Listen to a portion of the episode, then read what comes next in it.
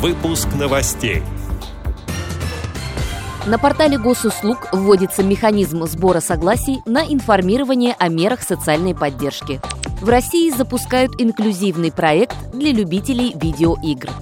Незрячие пермяки получили денежную премию главы города. В Рязанской области начали работу тренировочные квартиры для молодых людей с инвалидностью.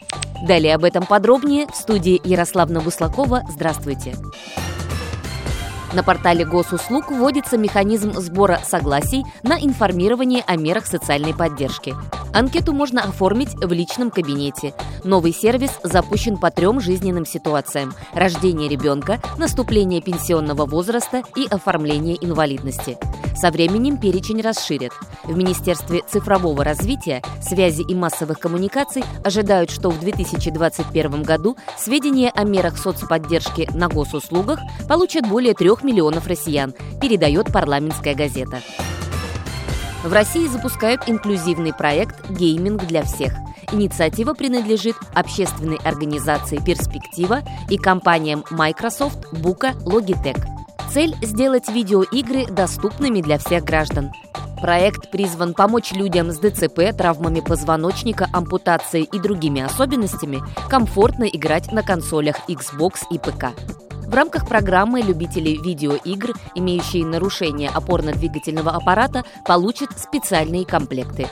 Участникам окажут помощь в использовании оборудования и его настройки. Также у пользователей будет подписка на сервис, который предоставит доступ к большому выбору игр и позволит общаться с другими геймерами, пишет Dislife.ru. Сначала в проект включат жителей Московской, Нижегородской, Ростовской и Воронежской областей, а также Санкт-Петербурга, Омска, Казани, Воронежа и Республики Башкортостан. Незрячие пермяки получили денежную премию главы города. Награда «Преодоление» ежегодно вручается людям с ограниченными возможностями здоровья за успехи в различных сферах. Среди ВОСовцев отличились Алексей Таратухин, Андрей Стариков и Александр Шамарин.